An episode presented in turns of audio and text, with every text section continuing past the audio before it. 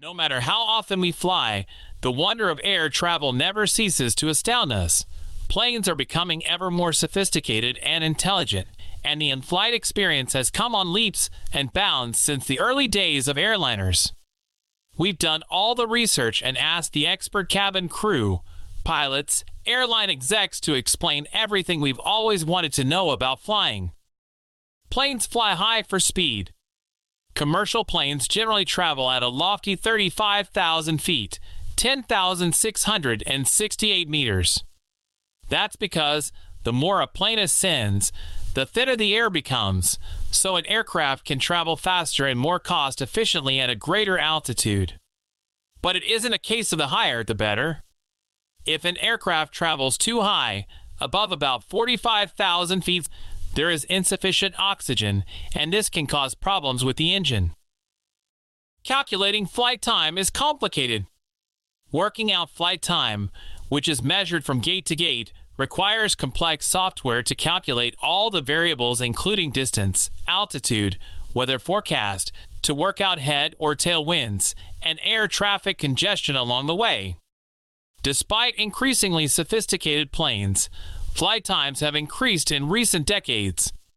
This so-called schedule padding gives airlines a little extra time in case of delays. U.S. air traffic controllers are responsible for 2.9 million passenger safety.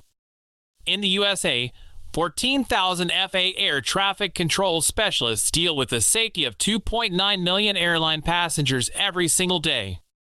Different departments manage planes as they travel at altitude, approach the airport, or take off and land. The latter is always done from the airport's control tower. Air traffic controllers issue landing and takeoff authorization and instructions, and they are responsible for warning pilots of nearby planes or potentially hazardous conditions. Flight attendants have a variety of roles. Before you board the plane, the flight attendants will have carried out a safety check and ensured the plane is clean and tidy. They then welcome passengers on board and prepare and serve food and drinks. A lot of time is spent ensuring passengers are comfortable and at ease, and in rare cases, a flight attendant might have to carry out first aid or restrain a passenger. Flight attendants are paid once the plane doors close. In the case of a few airlines, cabin crew are only paid for their flight hours, meaning their pay is based on when the flight leaves and arrives at each gate. A recent TikTok video by a flight attendant brought this practice to light, with others confirming the case. That means that other duties, like boarding and cleaning the plane, aren't counted as part of their work hours and pay. Speedy boarding, anyone? The tracks left behind by planes are called contrails.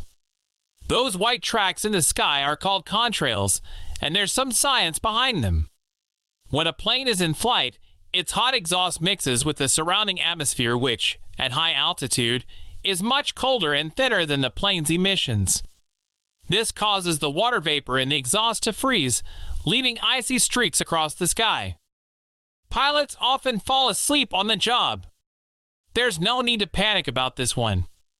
It's known as controlled or in-seat rest, and it means that one pilot will snooze, usually for no longer than about 45 minutes, while their co-pilot takes full responsibility of the controls.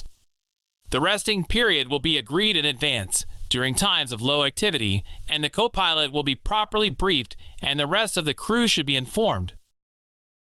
The oxygen masks only provide up to 15 minutes of air. If cabin pressure falls to a certain point, masks will drop immediately, and there is an oxygen reserve that will last around 12 to 15 minutes.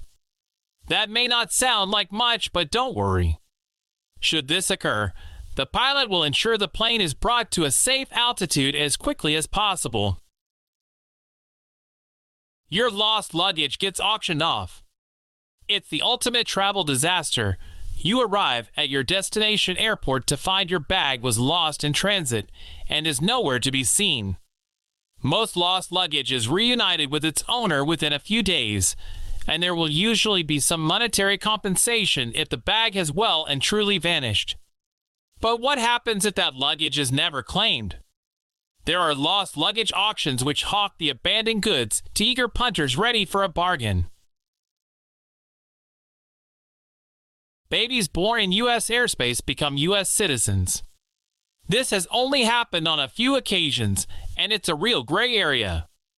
The newborn citizenship depends on several factors. In some parts, it pertains to the airspace occupied when the baby was born. The states, for example, recognize any baby born on U.S. soil, including airspace, as an American citizen.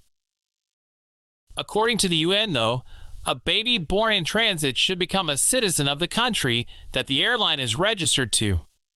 In other cases, the child may adopt their parents' nationality.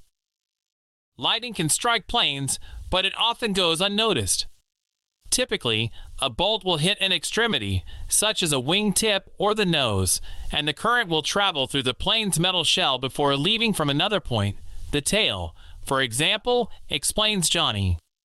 Once in a while, there's superficial exterior damage or minor injury to the plane's electrical systems, but a strike typically leaves little or no evidence. In fact, you might not even notice it. The seatbelt sign is a communication tool between pilot and passenger. The seatbelt sign is your captain's way of communicating with you, says Leandy of Whistlestops.co.uk. Their primary concern is passenger safety, so if the captain sees turbulence coming, the seatbelt sign will be switched on as a warning to you and the crew to prepare themselves. Of course, they do their best to avoid the bumpy air, so if the sign is on, but you don't have any turbulence, then your captain did a great job of deviating around the weather. Or he or she forgot to switch it off. Pilots and co-pilots eat different meals. It very rarely happens, but to prevent the chances of both getting food poisoning, many pilots and co-pilots opt to eat different in-flight meals. In 1975, the pilots were the only ones on a Japan Airlines flight from Tokyo to Paris not to get food poisoning. A similar incident happened on a Concorde flight between London and New York in 1984.